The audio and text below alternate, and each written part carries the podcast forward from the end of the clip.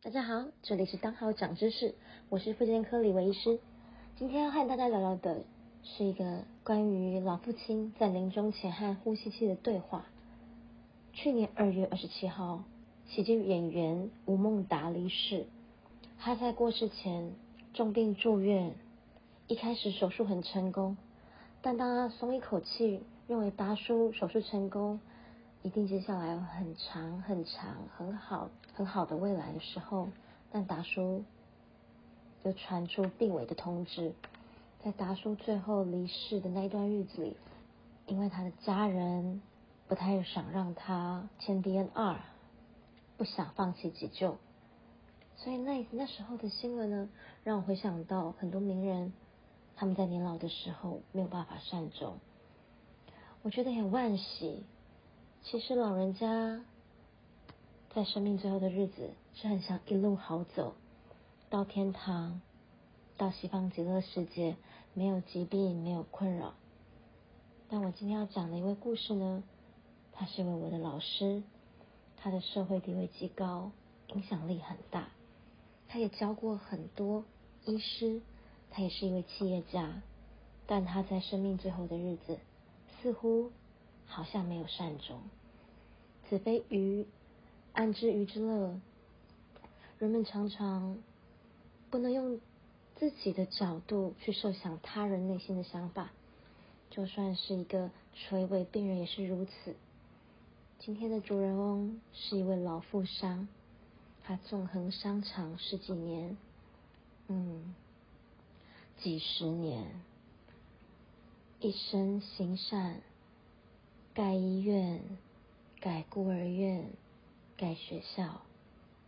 也捐了好几亿到孤儿院，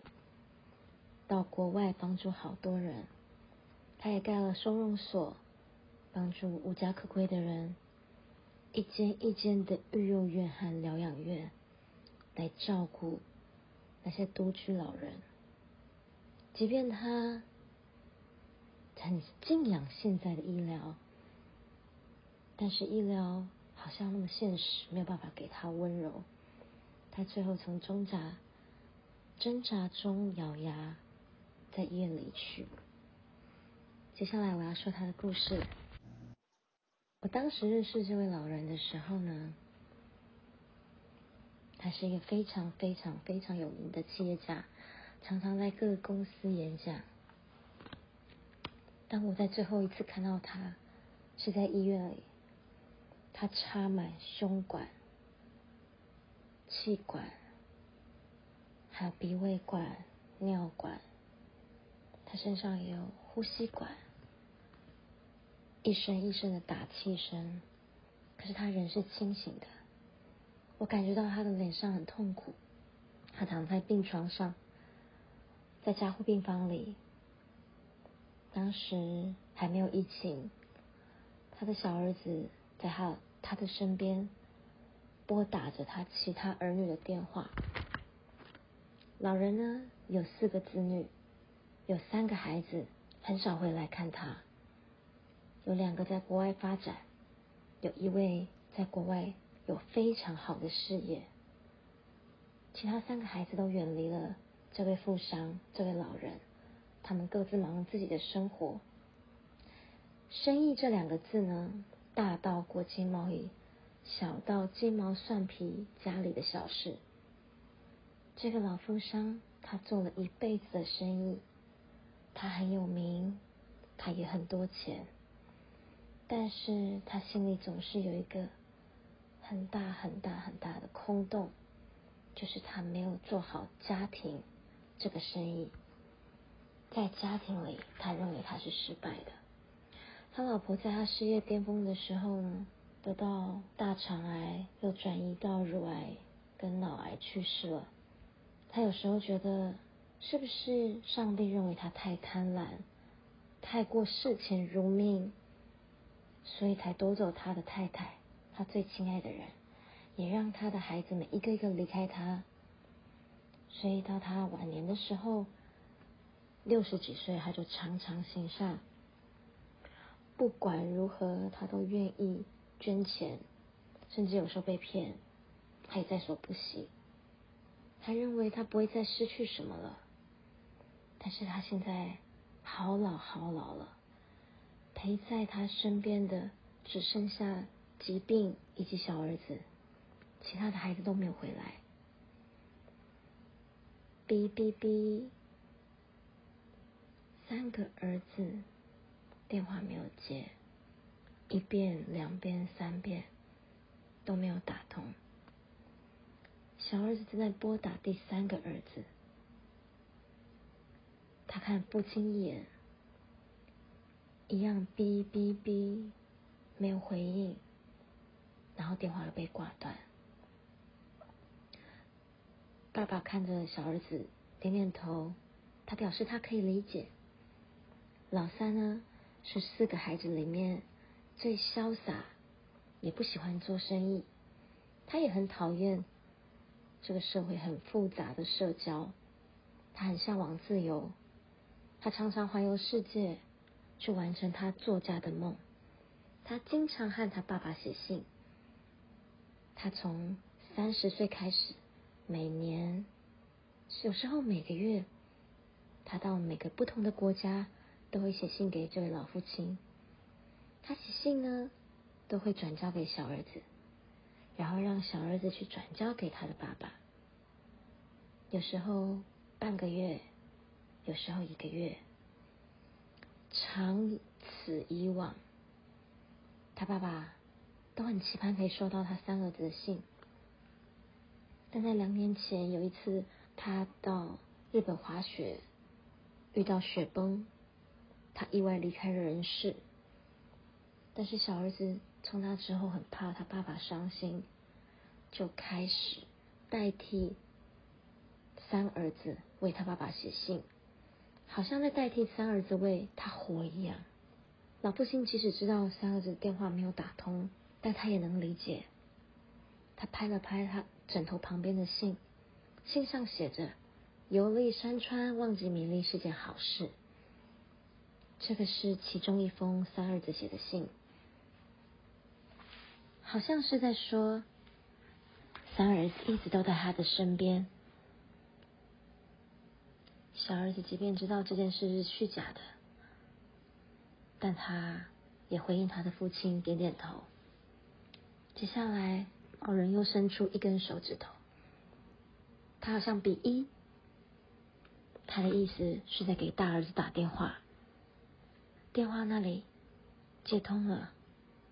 电话那头说：“你好，请问有什么可以帮助您的吗？”那边传来的是一个很温柔女人的声音，那是大儿子的女助理。他又说：“要找王总吗？您需要预约的，我需要帮您预约吗？”助理又传来一声很温柔的答复。老父亲痛苦地躺在床上，他吃力地摇摇头，他好像在说：“怎么每一次都是这样？”这时候，小儿子在电话那头很生气地怒吼：“你还有良心吗？跟我大哥说，我爸爸就要没了，为什么到现在还不回来看呢？”小儿子非常愤怒，挂掉电话，紧握拳头砸向桌子。桌子砰的一声裂出了凹痕。父亲摇了摇头，接着这位老人又伸出2根手指头。小儿子知道他在说要请他打电话给他的2女儿。接着小儿子又打了电话过去，电话那通接起来：“干什么？什么事？”2女儿很不情愿地接了电话。小儿子说：“姐，我们的爸爸都快不行了，你快来看看爸爸吧。”小儿子恳求道。他姐姐又回应：“关我什么事？我遗产都不要了，我就是想要远离这个家。从我出社会之后，你们管过我吗？你才是孝子啊！钱不都是给你了吗？”接着女儿就把电话挂了。小儿子很失望，皱着眉头看着父亲，他的爸爸也皱着眉头什么话也说不出来，眼泪控制不住的从这对父子眼眶脸上流了下来，两个人都陷入沉默。但这时候加护病房帘子外面，帘子有个缝，每天都在查房的医生跟护士，他们看呆了，他们站在那里看了好久。因为护士说，这个老人家不是只有一个儿子吗？哪来的那么多子女呢？一下子又大儿子，一下子又二女儿，还有什么小儿子？他们是在演戏啊！是的，小儿子是在陪爸爸演戏。其实真相是，这位老父亲他患有失智症，并妄想。他妄想他有4个孩子，这4个孩子其实分别代表了他的小儿子成长期的4个时期。这3个孩子呢，忙碌的大儿子代表当时他在事业发展期，他忽略了小儿子，他把孩子就交给他的太太来养。孩子在很小的时候很少看过父亲，甚至不知道爸爸是什么。而孩子渐渐长大了，他的生意也比较稳定了，他留在家里的时间多了一点，但对他的孩子都是责骂。孩子进入青春期非常叛逆，所以常常觉得你是谁啊，管我干嘛？那时候就好像二女儿很叛逆，很不愿意回家。而第3个死去的孩子，他的3儿子代表青春的追梦期。这3个阶段组成了小儿子的一生。好像是小儿子其实只有一位儿子，但小儿子在10岁失去母亲之后呢，这位富商对自己的儿子照顾跟安慰非常的少，所以在富商得了失智症，年老，现在又有肺炎，又有心脏病，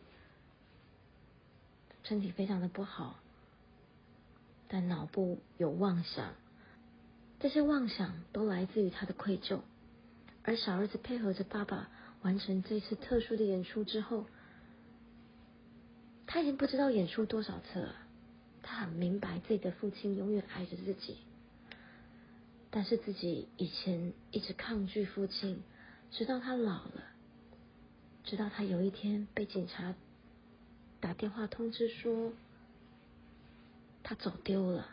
，1次、2次、3次，直到他明白自己的爸爸老到什么也不记得了。过去在追求他自己理想的同时，他曾经跟他的爸爸矛盾越来越大，但是现在他的爸爸好像不记得，但却依然记得他的儿子每一个时期，每一个小细节，每一个说话方式，甚至还记得他儿子以前的女朋友的名字。这让儿子感到很自责，生病以前他自己对爸爸的关心陪伴也是很少，而在爸爸已经不记得他的时候，他才回过头来知道他爸爸很爱他。医生走过去呢，看见儿子的手机一直处在拨号的画面，原来那几次打电话都是自己装出来的，那个界面上永远只有一个电话，就是他父亲的，拨电话是假的，其他的哥哥姐姐是假的，但是他们同样内心都有对对方千言万语的爱是真的，泪水和情感也是真的。他看着他爸爸如此痛苦，对抗疾病这样挣扎着，他依然不想放弃急救，他也不愿意签下放弃急救同意书，即便他爸爸过去已经签了，他爸爸也好想要就这样自然的没有痛苦的上天堂。但是因为小儿子的愧疚，他还希望他爸爸活着，他还希望这位老富商可以陪他。而老富商曾经签下的放弃急救同意书被他的儿子撕掉，而老富商的意识也越来越不清楚。他好多次想要扯下身体的管子，在他还意识清醒的时候，想要拔出他维持生命的呼吸管，可是都被他的儿子阻止。后来老富商他的意识越来越不好，越来越容易躁动，而每天都被五花大绑绑在床上，等待不确定的未来。不知道已经过了多少个晴天，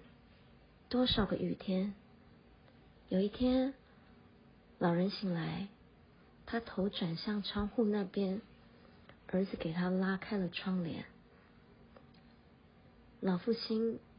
他眼睛直勾勾的盯着天空。过了半天，任何人叫他，他都没有回应。黄昏了，心电图、呼吸器、所有的显示器都急促哔哔哔哔哔哔哔哔的叫了起来，因为老人家的血压掉得好低好低好低好低，低到好像坐云霄飞车一样，低到快测量不到了。而老人也缓缓的睡去，永远的离开了他的儿子。他是一个好人，他的灵魂应该上天堂，而不是被绑在病床上痛苦着活着。虽然两人看似最后没有善终，好像带着儿子的遗憾走了，虽然他走的时候似乎是不清楚的，但是他的儿子明白，他可以带着他爸爸的寄托，可以走得更远更远，活得更好。谢谢大家收听今天的故事，我们下次再见了。